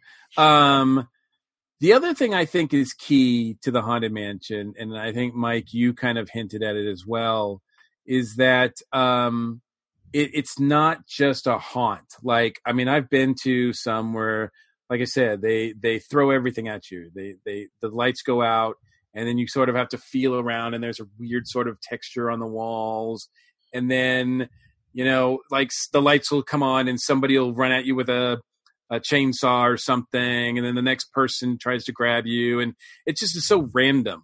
Mhm. Um, the thing about all the Disney rides, and this is this is this is all Walt really, is that they're about story. They tell a story, um, and and and you feel that that when you're in the ride, even if it's not like A to B, what the story is, you kind of feel that there's something here more than just visuals. Yeah, the um, it's it's interesting to me. The scariest ride I ever went on was last year here in town. They had a a, a fair here in town, and I went in. It was me, the kids, and Linda. And slapped the twenty bucks down. Get in there, get in the car, and start riding through. And you go through these hallways with nothing. There's nothing going on, but you hear some noises, and then you see this big corpse up on the wall that's being electrocuted. It just goes fry them all, and then the lights go out, and then you go a little further, and then there's another one up there on the wall that goes fry them all. It must have been like a Texas ride or something like that. Of course. And so, and so, and then the doors open you're outside. And I said, Oh my God, I lost 20 bucks. And that was the reason it was the scariest ride I had ever been on. if you guys, I mean, I couldn't believe it. I mean, I went outside and I said, that was the, I mean, our house here decorated for Halloween. If you walk through this house, we, if we charged you 20 bucks, you would have gotten more out of it than you did from this ride. Walt Disney World is packed. I mean, that ride is packed. There's a million things to look at. There's singing heads in the graveyard. There's stuff. There's stuff still. I looked at the ride uh, the other day on video bef- before this show to to just you know reacquaint. And there's stuff. There's like heads, weird heads popping out behind the gravestones I had never seen before. It, it, it's just it's just a testament to having a ton of great talent in in a in a small space. Uh, Not really small, but you know what I'm saying. Sure. The, the story is one that's also uh, open interpretation because I know that there's been a lot of theories about what exactly is the story about the ghosts and and the haunts and everything like that. I think now, uh, if I'm not mistaken, um, one of one of the ones that I sort of sort of think is pretty cool, and I'm not sure how much traction it has, is that uh, the main story is that it involves the captain from the Pirates of the Caribbean ride. Oh, I didn't know there was a connection, but yeah. Oh yes, Captain Yes, Gore. and that uh, and that it's him who uh, uh, is is he the is he the Hatbox Ghost?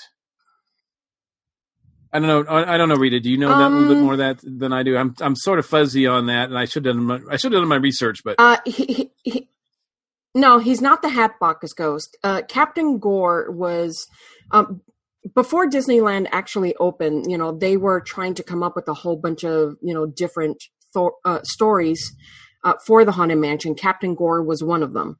Uh, it, it didn't quite make it into the overall story, but the character, I believe, is somewhere in the Haunted Mansion uh, as a portrait. Um, I'll, I'll, I'll have to uh, look up my little history book that I have uh, to get a, a yeah, few there more was something details on that also about um, yeah, there was something also about the way that something one window faces or something, and it faces directly at the, or at least in Disneyland, it faces directly at the Pirates of the Caribbean tower, so that like there's a specific link that way, but. Um, but yeah, like I said, subject to interpretation. They leave it open. Um, but with a, like all good stories need good characters, and the Haunted Mansion is chock full of great characters. Um, well, like, y- y- you've yes, yeah, Rita, go ahead. I was going to ask you like what's the names of a couple of your favorites. Well, you've got Mr. Gracey, of course. I mean, he's the one you see i it, when, you first walk into the Haunted Mansion in the foyer. He's the, the portrait that you see change from a young man to a, a skeletal figure. Uh, y obviously, you have the hitchhiking ghost. You have, uh, and the cool thing is, is that they've been, you know, releasing, not necessarily releasing, but expanding more on the characters the last few years. Like my favorite character right now is Amicus Arcane. He is the Haunted Mansion librarian. Uh, of course, you've got the hitchhiking ghost. Uh, Ezra is the most popular one. You've got Constance. You've got Sally, the tightrope walker. Uh, there, there's so many to pick from now. Yeah, and uh, Madame Leota is one that definitely uh, uh, I I, th- I think of uh, right away as well. That that séance room And is she's is fabulous. awesome. She, yeah, she is fabulous. Not only is the original Madame Leota um, still featured in the Haunted Mansion rides, I'm so happy that you know there had always been rumors that they were going to update the globe, you know, put in a new actress and so on, but they never did. And not only was she always fantastic as Madame Leota, her name was actually That's Leota right. Toombs, Really? and she was a Disney oh, that is Imagineer. awesome. Yeah. Yeah, that's inter- one thing that's interesting about uh, this uh, the ride is that it kind of is it has a pulse to it. Like all of a sudden you'll be hit by a ton of stuff, and then they'll slow it down for a little bit, and all of a sudden it'll be very, very, very kind of not still, but very soft and delicate. Like the very I remember even in in '74 we're going out. We've just been hit with this whole ride, and as you're leaving, there's that little lady up above the door just saying, "It's nice to see you," and you know all that stuff. And, I remember just, I just Hurry remember looking at that and going, "That's nuts." I mean, it's it looks like I could reach up and and and and and touch that ghost. Things like that. Uh, the uh, you know in the in the lady that we're talking about in the crystal ball. I mean, and, and with the with the crow there. I mean, that's more subtle than like when you get into the into the cemetery and everybody's singing. And this is the thing with me being a science fiction dude. So old old movies and all that sort of stuff. Anything from Thurl Ravenscroft, who was the uh, the uh, the Sirius uh, commander in the Corbomite maneuver. I mean, the puppet head, not the not uh, Ron Howard's brother, but that's the same thing. I got into an argument with a, a, a, famous television and movie historian, and he says, "Well, that was uh, Paul Frees," and I said, "No, that's not Paul Frees. That's Thurl Ravenscroft, who was Tony the Tiger and also sang the Grinch song, who sings the you know one of the main guys on the uh, Grim Grinning Ghost about to socialize, Yep, you know that yep. kind of thing, and uh, and that, but Paul Frees is at the beginning. He's the narrator, and his Yes. voice is throughout. Who was in so many of my favorite movies as a kid, and in Disney films, and in you know all this stuff. To hear these beautiful voices, and of course, uh, um, I'm sorry, the, the name of the lady uh, in the crystal ball, uh, who's uh, Madam she's- Miller? the, yeah, Or the the one who was in uh, who was in Sleeping Beauty as the uh, as the uh, evil witch in in in that. Am I cor- I'm correct, right? That's the same. That's the same actress, I believe. She was the mother. She was the evil witch in Sleeping Well- Beauty, and she was the evil stepmother in Cinderella. She was Well, So you mean Maleficent, Yeah, Maleficent, and sorry. um, yeah, yeah. well, the the yeah. the, the And Madame face Tremaine. is one thing. Uh, Is, is played by one person, and yeah, the but the voice is voice. I'm saying the voice yeah, is yeah, another. The voice, right? The voice and yet, was. and Yes. yet, when you're watching, it's like, how Yeah. could you get anybody? Why would you ever replace that? Are you nuts? yeah, yeah. There's nothing wrong with it. Don't No. you know? Don't don't touch it. Don't what's not just leave it alone. Well, j- just because they toyed with the idea didn't mean that they actually would uh, change it. I-, I think fans of the attraction would riot if if that were to we've ever seen, happen. Obviously, we've seen stupid things happen with they change stuff. Uh, you know, with like with pirates and all that kind of stuff. So you never 20,000 know. leagues. Twenty thousand. You never know. Uh, yeah, exactly. but uh, uh, but Mark, to your point, um, Paul Frees actually I think has the one of the best lines I think of all the like throughout the ride for me is that when he says, "I'm your host, your ghost host." Host. Like it's just It's just so like awesome. I mean, the way he says it, it it sends chills up my spine. It really does, and it's like, oh, it's such a good a good creep, you know? Yeah, yeah. I, I mean, for for me, the the whole monologue at the beginning, you know, when hinges creak in doorless chambers, yes. I love that. And then when when he says that, and then he's like, "Welcome, foolish mortals, to the haunted mansion." It bring it gives me chills every single time I listen to it. It makes me want to leave work, go to the Magic Kingdom, get on the ride every So- single time. So the last time I was uh, able to go to Magic Kingdom was in uh, 2015. Uh, we took uh, my young nephew there, and uh, we went to the Magic Kingdom. It was Michelle's first time, and the Haunted Mansion was not in service that day. Ooh. So I, it is a Oh, itch. no. It is an itch That's that I've been sad. meaning to scratch for like wow. like five years now. I'm like, we have to go back. We have to go back. Uh, Wow. Um, uh. I want to talk a little bit about uh, the Hatbox Ghost. The Hatbox Ghost was one of my favorite characters, but obviously not from the ride because he's. I don't know. Has he ever been in the in the Magic Kingdom ride? No, I don't think he's at the. Right. I don't think he's at the one here in Florida. but he's No. he's he's he's in like you know my um my book record my you know the story and song from haunted mansion uh that i had as a kid and i and i remember buying that at walt disney world um and, and i think we were talking about merchandise earlier i went crazy of course with merchandise when i was a kid at that stuff and pirates i walked away with like a, a flag, a pendant, a hat, a sword, everything. Because there's a store like right when you exit, right? yes, But Haunted Mansion did not have Mhm. that. They did not have a store. I would have walked out with tons of Haunted Mansion stuff, Yeah. but they just didn't have that available. So I just had, you know, the the record. I got a rock. I got a No, I'm telling you, I walked out, and the only thing there was in the whole in the whole park in '74, there might have been one or two other things I didn't see, but I got a postcard with some of the ghosts playing like bagpipes or something. That was it, and a death. oh, and, and they had the invisible dog Oh, on the yeah. Oh leash yeah, yeah, yeah, yeah, Yeah. yeah. Um, but like I said, uh, one of my one of the pages in there depicts the uh, Hatbox Ghost, and it's such a striking image. The artwork, by the way, on that uh, on that uh, book record set is Oh, just, it's yeah, it's classic. It's yeah. classic. Do you know who that is? Mark? I, no, but it's that classic that that uh, late fifties, early sixties when they were used uh, acrylic paint and and and and used being used that way was fairly new. Colin and- Campbell. Sorry, it says Uh, right here on the back of the record: illustrations by Colin Campbell. Beautiful. I mean, beautiful stuff. I mean, it's uh, you know, um, the, the, those guys could do no wrong. I mean, that was back when we, when I was going to Disney World. You could still see some of the signs and stuff that they had up, like at the Country Bear Jamboree, were still paint. They were painted by hand. Those weren't Mm. prints. Those weren't Mm. printed out or anything like that. Those were the original pieces of artwork. You know, who knows what those things would go for? But um, yeah, great stuff.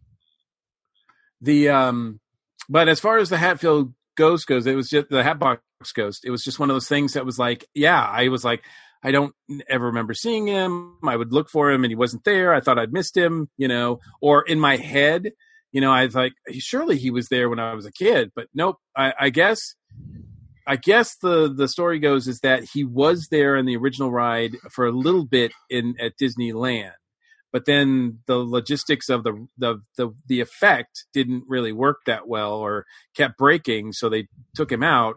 And it was only within the last what ten years that they put him Yeah. back. Yeah. Yes. So Yes. has anybody seen him?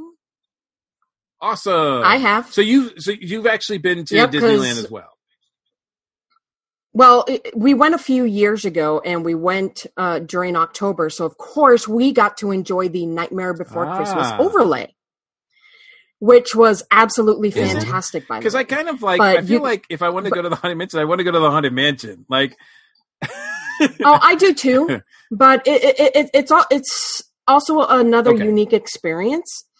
And as a fan of Nightmare Before Christmas, it was very enjoyable. But they did keep the uh, the Hatbox Ghost in during the overlay, so we did get to see him. Uh, so it, it's cool, you know. I'm not sure if it was a projector or a digital thing that they do now, uh, but you know that his face disappears, it shows up in the Hatbox, and then pops up back in his face. It, it was actually really So super let, can, let me ask you a question, Rita. The uh, difference between the haunted, I, th- I have never been, I, hell, I've never even been in the state of California, but the difference between, they won't let him in. be- There's that between, so, uh, the difference between Haunted Mansion and, and the, uh, uh, and the, the haunted, well, not Haunted Mansion, the one in California. What's the difference? What would, how would you describe the difference between the two? I can't make an accurate comparison because the only time I've seen the one in Disneyland was when it Okay, had but the I mean, overlay. is there is there a scale difference? I mean, is the one is the haunted mansion a lot bigger, or is it Uh, smaller, or is it about the same? the the en- the entryway, for example, is a bit different. Um, overall, the majority of the scenes are going to be the same as you see in the Magic Okay. Kingdom. Now, of course, when you go to Disneyland Paris, you have the Phantom and that's Manor. completely different, right? Yes. You- It's a Like completely the different Tokyo layout. One is different. Uh, you right? go. To, Yeah. yes, that one is also different. That one Yeah. is Mystic Manor, if I remember, and I believe the one in Shanghai is also a, a version of Mystic Manor. So it's it's more magical, kind Right. of supernatural. Um, I would love to one day be able to Mm. see all of them, but for for me, the one in the Magic Kingdom is always going to hold a very special place in my heart. But man, let me tell you, I was so jealous when I saw all of the 50th anniversary uh, celebrations that were taking place in Disneyland. and then we just get this one tiny little day on August 9th with some merchandise and some little photo ops and a special cupcake. While they had this whole, it, it- it was practically a convention for the Haunted Mansion inside Wow. the park. It was three hundred dollars a person. If I lived in Disneyland, I totally would have done. it. Well, I'm sure if you lived in California, you would be a season ticket holder. Well, I was. Yeah, oh, that's true. You were. Now, Mike, have you been on both? Oh, yeah. Okay, so what would you say are the differences, if there are any? Well, first off, like you had mentioned earlier, the one in Disneyland is the New Orleans style house and such. And Yes. it is a lot smaller than the Disney World because the Disney World is more the mansion, the more spread out and such. Because it's just, you know, you could you could actually stand outside the Disney World one and you could see like the windows light up and everything and like the observatory on the side and such and it's just it's major differences there and like rita had said there is a it's a true elevator when you walk into the room and it it goes down and you know it's and but it once you get into the ride itself you can't really tell much of a difference Hmm. and everything and it I, no I know it I was couldn't. it was so seamless between the two and trust me when I, I was i was at one point at disneyland probably three times a month i took full advantage of Wow. that season pass I- oh, You know, oh every time every, everyone anytime Well, I anyone mean- came to visit me in california where are we going disneyland you know yeah. and, Well, I mean, Jason and I live an hour away. I mean, we have our annual passes. We're probably at the parks at least once or twice a month. You know, if you know when we can, exactly sometimes because even all more. the special events that they have there and when i was living in california that's also when they opened the you know California Adventure that it was brand new. They were just opening, and they also opened downtown Disney for for Disneyland at the time. So I used to even go see concerts there at the House of Blues that was right there.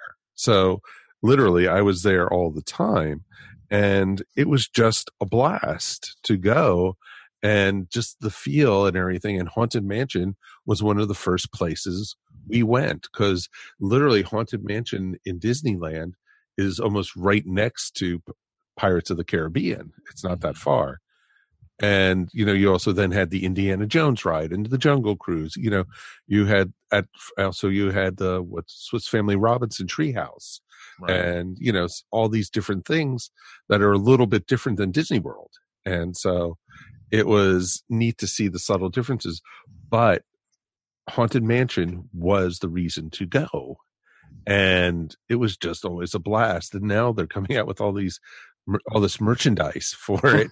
it's about like, time.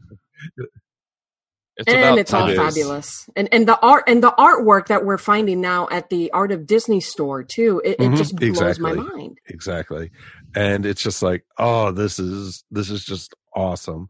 And you know, I remember, you know, when William was little, we took him to go to Haunted Mansion. He was frightened as heck. And then he, uh, you know, when, and this was at Disneyland, and he was maybe at the most three years old. And he was like, Dad, I want to go again. Dad, I want to go again.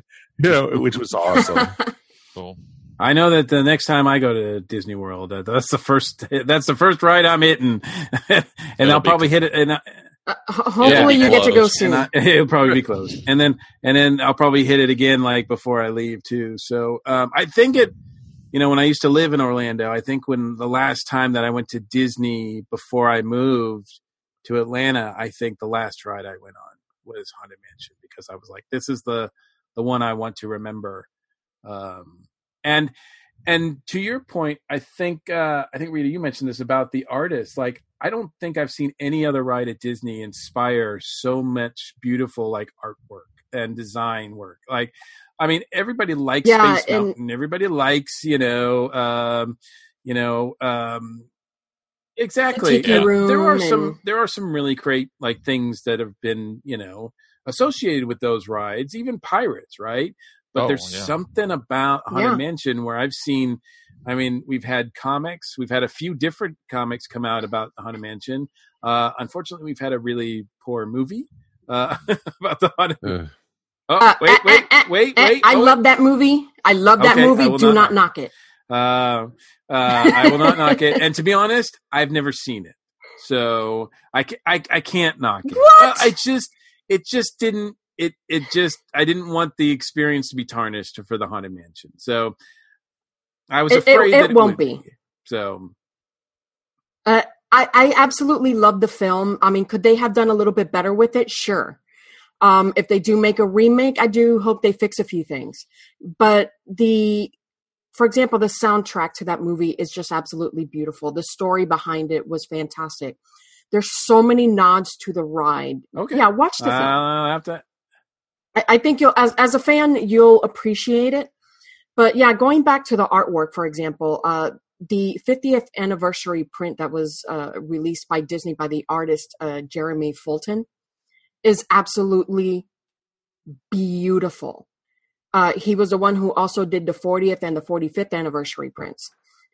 Um, and the level of detail in the artwork just absolutely blows my mind. And I mean, I, I have like about probably six or seven prints now that I need to get up around the room, which by the way, my whole uh, master bedroom is also decorated in. I kind of figured it would be.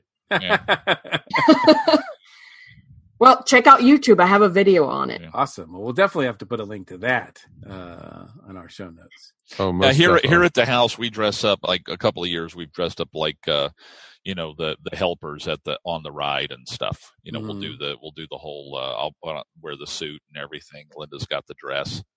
Uh, um, I have a That that's awesome. I actually have a friend. Uh, last year's Mickey's Not So Scary, and I think they actually did it again this year. They actually dressed up as two of the singing bus. I mean, it's just great, and and that's the thing too. I mean, oh, the singing bus. We didn't even talk about them. They're just well, that's awesome. That's why I was saying Thurl Thurl Ravenscroft was one of the singers on that. But it, that that blew my mind in, in '74 to see. Probably the technology's been updated, but they haven't changed the look. It still looks exactly the same. But I remember like being such a techno idiot back then. Oh, how do they do the special effect? Oh, blah, blah. And looking back over my shoulder out of the ride to see the projector projecting to the bust or whatever. Um, matter of fact, we were on the ride one night and the ride was stopping for some reason. It just stopped and we were there. We were in, it was, uh, I was in a car, Linda and then James and Ava were in another car. And I was like, I, I took my camera out and I hit the flash to take a picture.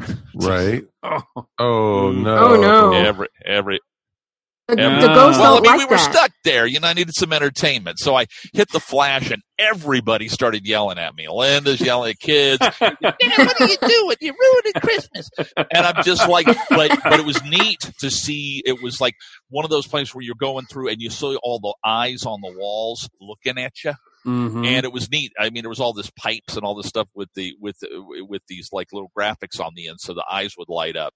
You know, just it, it fascinated me. But I know that nowadays, I'm sure they've updated like the special effects for the the girl saying, you know, "come again sometime" and all that. I'm sure they've updated them from motion picture projectors projecting that stuff. You know, I mean, that would be ridiculous. Of you know. course. Sure, It's all digital now in in in the projectors and stuff. And I think, if I'm not mistaken, I think out of the entire ride, the 999 ghosts, I don't know if anybody's ever actually counted them, but I take them at their word, um, that there's only one human that you see, a like live human that you see in the in the course of the ride. Is that that's the gravedigger? that's the who's- gravedigger who with the dog. always sells it to me because he's Yeah. terrified.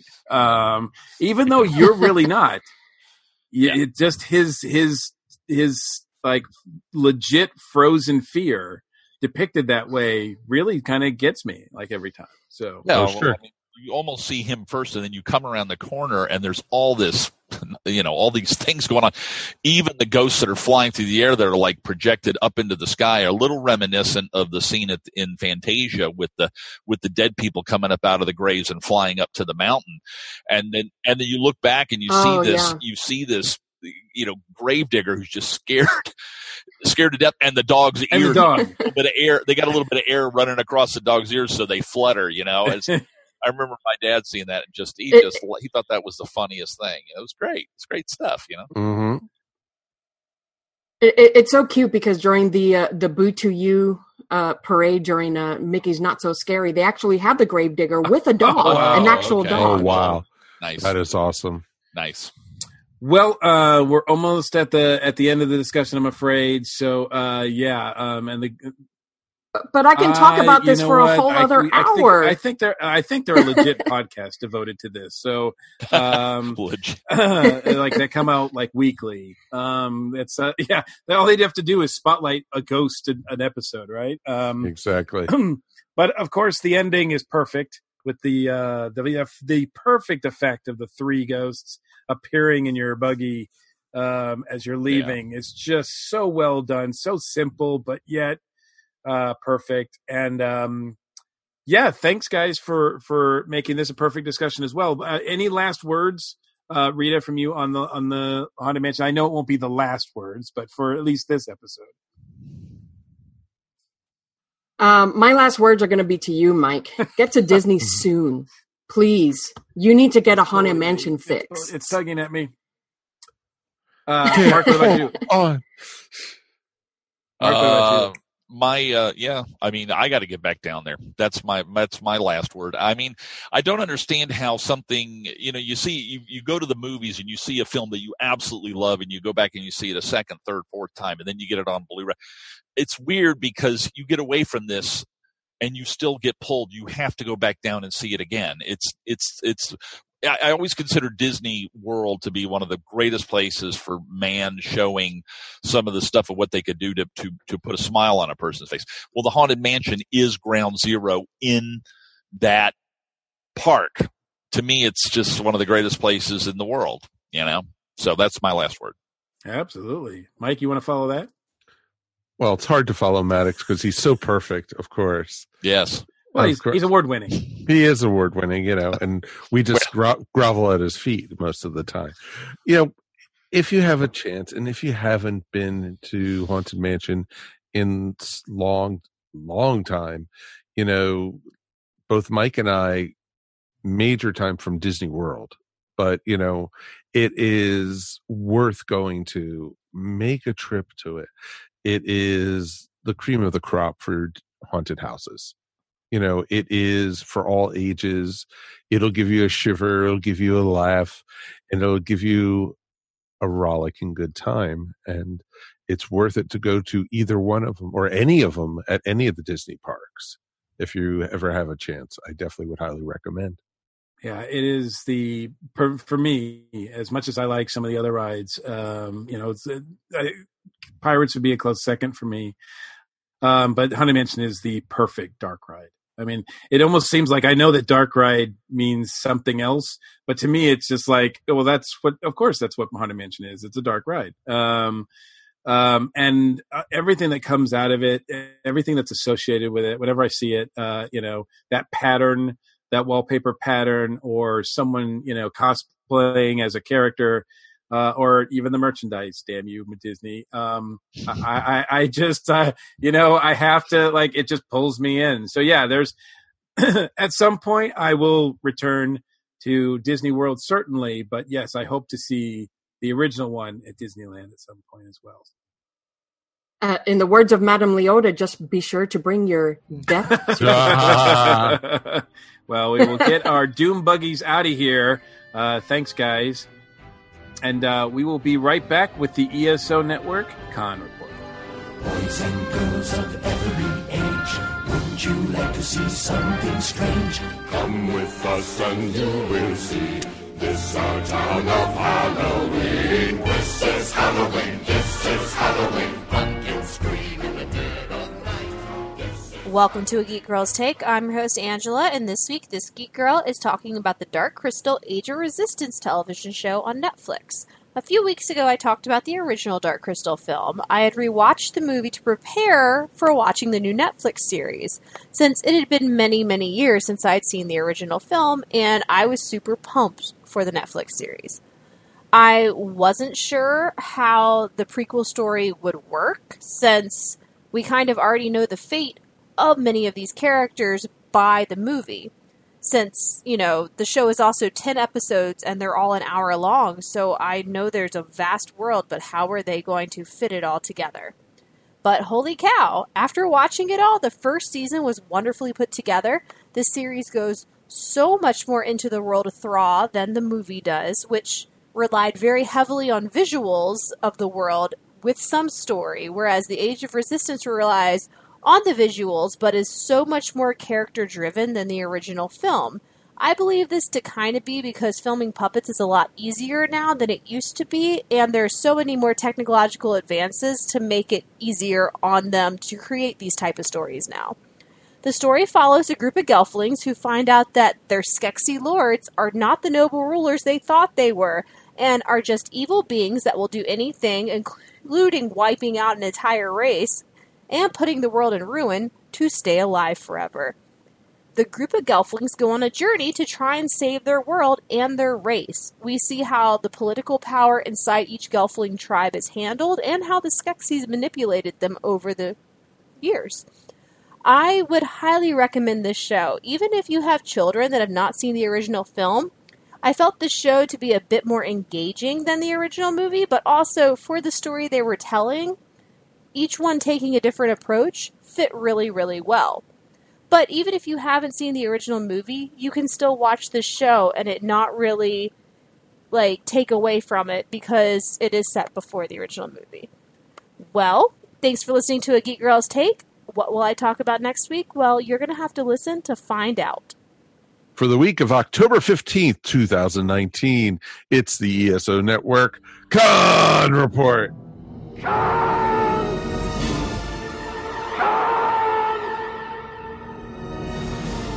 Well, a couple weeks ago uh, at Monsterama, when we talked about it, I revealed that that was my last convention appearance or uh, attendance, actually, of the year. And Mike, I believe you had your last uh, convention appearance attendance this weekend at ACC or Atlanta Comic Convention 100. That is right. I was actually in attendance at the 100th appearance of the ACC, and it was amazing because I'd almost say between you and I, we've been to over half of them. Well, I don't know about uh, half. I mean, they've been doing it a long time, and they do. And the thing is, they do like for a year. So, and they've been doing it for obviously twenty some years. Is that right? I'm doing the math on that, right? Yeah, that sounds years? about right. So, and I've been to Atlanta. I've lived in Atlanta for about 23, 24 years. So, yeah, I mean, um, I've been to a lot of them for sure. And, uh, it is a testament to Wes and Dave and everybody there that they've kept up with doing it, the Atlanta Comic Convention, a wonderful one day show. They haven't tried to grow. They haven't tried to make it a two or three day show. They haven't moved it around. It, it's in the same location uh, every every few months. Um, it's consistent and it's fun. I mean, people just know that this is the place to go to get um, great deals in comics and see some creators and hang out and talk geeky with a bunch of people. So it's well, really exactly. a great atmosphere. It's a great thing. It's once a quarter, basically, you could say. Yep. Yep. And it is always great to go to the show because there's sometimes there's a lot of the same uh, comic guys, dealers, and such, uh, and people selling books and trades, and then also, of course, pops and toys, and it's just always great. But then you also have the the independent creators and such, and you know, yesterday was no exception. I got to spend time with former co-host Bobby Nash. The award winning Bobby Nash. That is right. The award winning. And me and him sat and chatted for quite some time, got caught up with some projects we were working on and different things that we had, you know, happening in, in each other's lives and such. And it was a lot of fun. Got to see also Jason Flowers and a few other folks that we knew. And it was just really neat to see. And it was, as we always like to say, it's great to see the amount of people turning out for these shows. Yeah, my understanding is, is they had about 800 over a little over 800 people there and they didn't have like a big celebrity quote unquote celebrity or artist guest. They just had kind of everybody who has really been part of it uh, over the last, you know, 20 some years. So uh, what better way to celebrate it, right? Oh, exactly. That's exactly where we, I was going with it. And, you know, and it's neat because they are getting more and more cosplayers and they're getting more younger people coming too and it's great to see the amount of energy with the kids and everything. But one of the things Bobby and I were talking about, what it was, that was interesting is a lot of people aren't coming to buy comics and stuff. It's more for the social and seeing, you know, the people there for, you know, as you know, seeing the people just, hanging out and talking and taking pictures of each other, and it's it's it's a win lose situation with that because I know people go to these shows to sell or to promote. And if it's going more for social, it doesn't help them with that. Yeah, there's uh there's an element of that. I think um you'll see, you know, some extreme versions of complaints about that happening for uh every uh convention, you know, especially ones that are comic related. But I, I do like the fact that Dave and Wes have always made sure that comics are at the forefront of ACC. You know, as small as a show it is, there's you know that room is is 95% comics, back issues, golden age comics at at, at good prices. Um, a lot of retailers there, a lot of people just trying to sell off their collections, and then you know independent creators out uh, out in the front hall. I mean, it's just it's just a perfect way to sort of celebrate that that sort of medium, you know. Oh, of course, and that's part of the fun with it is, you know, to celebrate all things comics, and you could find you know comics from, you know, the Silver Age or in the Golden Age and Bronze Age all the way through to present times, and if you know, as I like to say, if it's something that you're looking for, you're bound to find it there. It might not be the prices you want to pay, but you're bound to mm. find it because, you know, everyone though wants to make a deal. They don't want to schlep it back home with them, but you know, it's kind of, you know, the win-win situation for the collectors too. Yeah, that's good. I'm, I'm, I wish I could have been there, um, because I, I like the show a lot. And uh, as you said, I like, I like going and hanging out, but I also make sure that I always, uh, walk away with something, uh, because, uh, um, and I try to pay for it too. Um, Well, you know, um, but I remember the time the cops were chasing after you that one time. well, you know, um, uh, yeah, it's uh, not really that much of a chase because I can't really move that fast. But um, but uh, anyway, But it was fun to watch. I'm sure it was. Um, but congratulations to uh, Dave and Wes on 100 shows, and I know they're not stopping um, uh, because they've got a, a next show planned for January, and as soon as we have the exact date on that, we of course make it part of the con report, and you know, barring anything else uh, conflicting, Mike and I will be attending that as well. Of course, and that's So- usually either January or right before the Super Bowl. So, speaking of not stopping after doing a uh, whole bunch of shows, um, yeah, we can announce that we do have a time and a place for For um, what? For what, Mike? for Earth Station One Five Hundred. yes, we um we will be recording live in front of a studio audience. Uh, well, we hope we will be we will be recording live in front of whoever wants to show up, um, and we will be doing so on November twentieth, which is a Wednesday night, uh, on um, at uh, the best comics shop in Atlanta. It was recently voted on by the readers of Creative Loafing. Um, the new store, it's only been around, it hasn't even been a year yet. Uh, Infinite Realities. So uh, we will be at Infinite Realities in Tucker, Georgia, on November twentieth. Again, it's a Wednesday night at nine p.m. is when we're slated to start the show. So uh, try to get there a little early if you plan on coming. Uh, if you need more information, please watch this space. Uh, listen to the con report uh, because we will talk about uh, more details as they as we get closer to the event. Um, but we definitely are encouraging, you know, um, past guests, um, people that we've had on the show, friends of the show, um, everybody, you know, who's listened to us, or even if you just want to come and check us out for the first time um, we we are encouraging you to come by and say howdy. Uh, we're definitely going to have some programming, uh, some scheduled things that Mike and I are going to talk about and do. But we also, just like everything else, we want to make it make sure that you guys have a chance to be heard as well and have an opportunity to uh, to voice to to lend your voice to our show because uh, you guys are the reason that we've done 500 episodes. To be honest with you. Um, it's certainly not because I like hanging out with this guy. Just kidding. Um, Really? Remember, who's the one who can edit you out of anything? I'm surprised I'm on any shows at all. So, uh, um, but, um, no, for real, it's been, you know, we're to like, you know, we've got weeks before we have to get all sentimental about it because we are, we are the road to 500. I mean, we are well on it.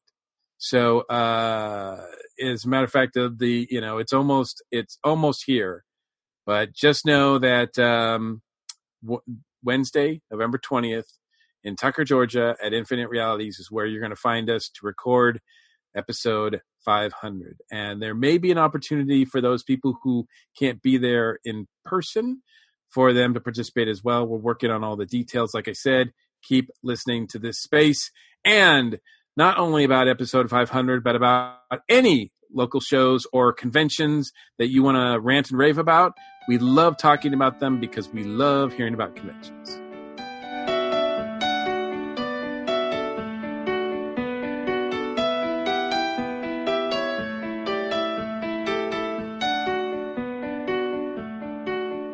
So that's going to wrap up another episode of the Earth Station One podcast. Let's thank our guests for being here tonight. The lovely Rita de la Torre. Thank you so much. Thank you for having me. And Rita, I just wanted to say it was so amazing to see your Voltron costume. Oh, uh, thank you. That was just so. that was that was awesome. Thank you. badass. Well, if, if, if you that that won the con if, if you me. want to see it in person, uh, I actually donated it to uh, Joe Crow and Gary from the American Sci-Fi Classics track, and I'm going to help them set it up as a track room prop uh, next year. oh, that is awesome, and I'm sure you're going to be very happy not to walk on stilts. yes, I, I loved being in it. It was great. I'm never going to walk in drywall stilts again. Oh, because we saw you coming out of the costume a couple times and uh, going in, and it was just like, oh, you are. Yeah, but the, the You are- highlight for me was definitely a, a couple of the Voltron voice actors actually stopped me to take a picture with me, and I'm like, oh, that was just so awesome.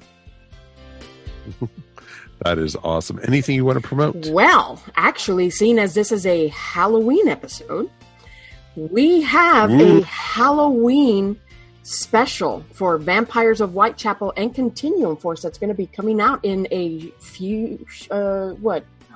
Uh, yeah, it's going to actually be coming out on Halloween. And it will be a Patreon exclusive. And if you visit transmissionsfromatlantis.com, you can get all of the information you need in order to listen to those wonderful episodes. And it'll only cost you a dollar. Yay! That is Awesome. awesome. Congratulations, by the way, on the, the success of the audios Oh, thank and, you. and the movie and everything. That's fantastic. I love I love what you guys are awesome. doing. Thank you so much. And here's the best part about the vamp- the Vampires of Whitechapel and Continuum Force uh, Halloween episode. It's a crossover. Oh no! dun dun dun! Yep, Jason's been working That is really awesome. hard on editing this amazing show, and I can't wait till he releases it. I think everyone's gonna love it. That is cool. That is very cool. And you you guys do such great work in your videos and your audios. It's just it's so cool to say I knew you when. no, it's pretty cool with that. And Mr. Mark, thank you, my friend. Hey, thanks for having me on here. You know, when you guys told me this was the subject for the week, I was like, heck yeah, let's do it. let's do it. No problem talking about this subject. So I appreciate you having me on. Have you ever done? Uh, I don't think I have. Have you ever done some um, haunted mansion inspired artwork? Um, we were talking about uh, uh, uh, me drawing on like some wood and us doing some some cutouts here for the for the our Halloween, Mm-hmm. but uh, haven't gotten to it. Yeah, I mean, uh, I, I mean, uh, doing uh, doing one of a kind, probably originals, you could probably live off of it for the rest of your life. I'm going to do this ghost this week. You know? I'll do that ghost next week. Yeah, yeah. I mean, it's it's yeah. n- Nobody's nobody's really ever commissioned me or anything like that, but uh, I'm more than more than agreeable to doing that kind of work. I love it. You know. So, I'm sure it'll be Um, a ton of fun for you. oh yeah, absolutely. Anything any shows you got coming up? Um, I don't have another show. I don't think until February. That would be Pensacon. Um, I've got some. Uh, it's weird. I've kind of got gag orders, sort of, on some of the work I'm doing. I've got uh, two. Um, I've got a a cover coming out for Shout Factory, uh, a Blu-ray. I can't tell you the subject though, because Oh, you, Mark, you could, you know you could tell us. Nobody listens to our show anyway. yeah. but, So yeah, but I will can't- say on that note, um, because I don't think the uh, the Frank Langella Dracula is out yet, but Yes, I that, can talk. but but but uh, people can still pre-order that, right? I think if it isn't out yet, it's going to be out like real soon. Yeah, because I, think- know I don't have my copy yet, so I, did think it might pre-order be it. close to Thanksgiving or but something. that yes. your artwork on those particular those two Dracula uh, Blu-rays was just fantastic. So, I had such a great time. I had such I couldn't believe that I was able to do not only the Frank Langella cover, but finally after literally decades, it's going to be with the restored version with the full color. The the film for the last 30 years or so has been a desaturated 20 30 years has been a desaturated version uh, from the director you can play his version john badham's a desaturated or the one that was like at the movie theater when we were kids which was in, in full color. And so that's the first so that makes me feel good. Um, i've got another uh, a blu-ray cover coming out for that company. Can't tell you what it is. I've got two covers coming out from severin films. Can't tell you what they are. I've got two covers coming out for Scream magazine. Can't tell you what they are. I wish I could even give you a hint. You, you just have to follow him on social media. Follow him on Facebook. Yeah, as soon as they're out, I, I throw. I mean, I throw it out there. So yeah, if, I- if Oh, does he ever? on Facebook? yeah, I do. I mean, it just it's it's. But I guess it's it's exciting to to be told no, don't, don't say anything yet. Wait Yeah, till it's it's cool, man. Yeah, no, That's awesome, and- man. And you know what? I love seeing how much how successful you've gotten and all these you know covers you've been doing and everything. It's pretty damn amazing, my friend. Well, I appreciate it. I mean, you know, Mike. Uh, I remember Mike leaning up. And I was over at his house, and he's like leaning up against the door frame where he goes, like a dad or something. He goes, you know, you should just be doing this as a full time job, son. I It did just sort of, yeah. It's like, why are you gonna, you know, go do this or that or whatever? You know, it's like, yeah, but hey, man, there's good money being a fry cook. Mhm. But I just, you know, I just was like, yeah. So I mean, it's it's it's turned into it. The last five, four or five years has been a real good thing. And it's awesome, awesome that you have, dude. Hey, And- friends help, man. And I'm so proud of you, son. Appreciate it. Thanks, pops. and Mr. Gordon, thank you for this wonderful topic tonight, my friend. As always, it's my pleasure. Anything you're going to shout out about? I need to give a shout out to Halloween Comic Fest. It is coming up uh, at a comic shop near you on October 26th. Uh, and they will have your, your local comic shop should have uh, free comics available to you, uh, which could be um, Ghost Rider, uh, a Ghost Rider uh, copy of um, Ghost Rider King of Hell number one, um, Lady Mechanika, Miles Morales, a Spider-Man book, uh, a Boba Fett comic, Sonic, of course, um, Archie's Madhouse Magic featuring Sabrina, um, an R.L. Stine comic uh, called Just Beyond, an Underdog Hijinks uh, mini uh, book, as well as many others. So you can find out more information about all the books that should be available at your local comic shop and find out where the local the nearest local comic shop is to you so you can um, call them and make sure that they are participating you can find all of them at halloweencomicfest.com That is awesome, man. That is awesome. Yeah, of course, you'll have a link to it up on the show notes. absolutely it'll be you know it's it's sort of like um, free comic book day in october Cool. That is really cool. All right. Uh, my shout out, real quick. I think I've already done yesterday the movie, which was amazing. Yes. I watched it again over the weekend, so it was pretty cool. But I'm a little bit late to talking about this movie. I did uh, watch finally the very first Hotel Transylvania movie, and it was awesome. it's it was such a, fun lot movie of fun. It was great to watch, and I could now I know Mike why you've been you know saying how great that film. Welcome was. to the club. Oh, it is awesome. Now I want to see two and three, and at least those are both streaming, so I can get I could catch those for free.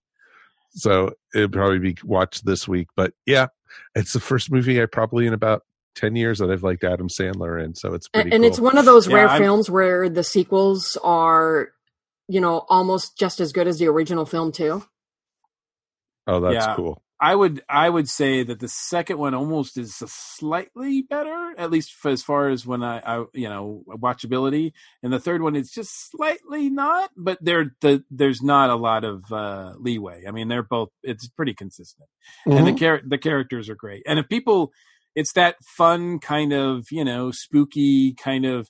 Uh, you know, so same thing that what Haunted Mansion is. If people like the Haunted Mansion, they'll probably like these movies if they haven't seen them.